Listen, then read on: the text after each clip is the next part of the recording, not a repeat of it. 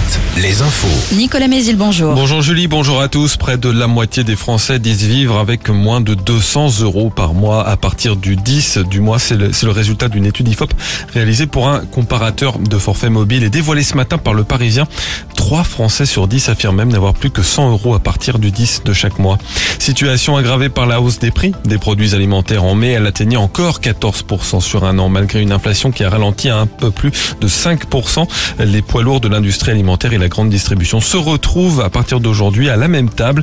C'est la reprise des négociations commerciales pour faire baisser les prix dans les rayons des supermarchés.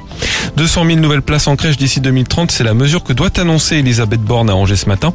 Elle en détaillera le financement après la visite d'une crèche. La première ministre évoquera aussi des mesures pour améliorer la qualité de l'accueil des enfants après plusieurs scandales de maltraitance survenus en avril. Le verdict dans quelques heures pour les élèves de terminale. Les premières réponses tombent ce soir sur Parcoursup. Les futurs étudiants sauront dans quelle formation ils sont acceptés ou non et devront ensuite répondre à chaque proposition. Une phase qui dure jusqu'au 7 juillet.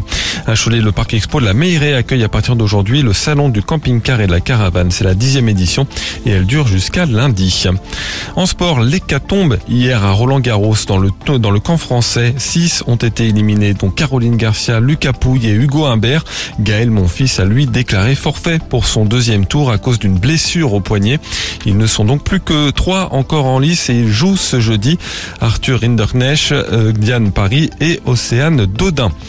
Une nouveauté mise en place par Météo France en ce début du mois de juin, une météo des forêts. Elle avait été annoncée fin avril et prendra la même forme que la carte de vigilance, mais les couleurs indiqueront cette fois le risque d'incendie de forêt dans chaque département. La première carte devait être publiée aujourd'hui, elle le sera finalement demain.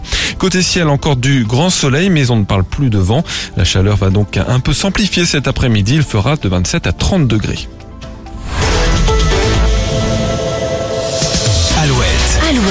Le 6-10, le 6-10 de Nico et Julie. Et on va faire un coucou à, à tous ceux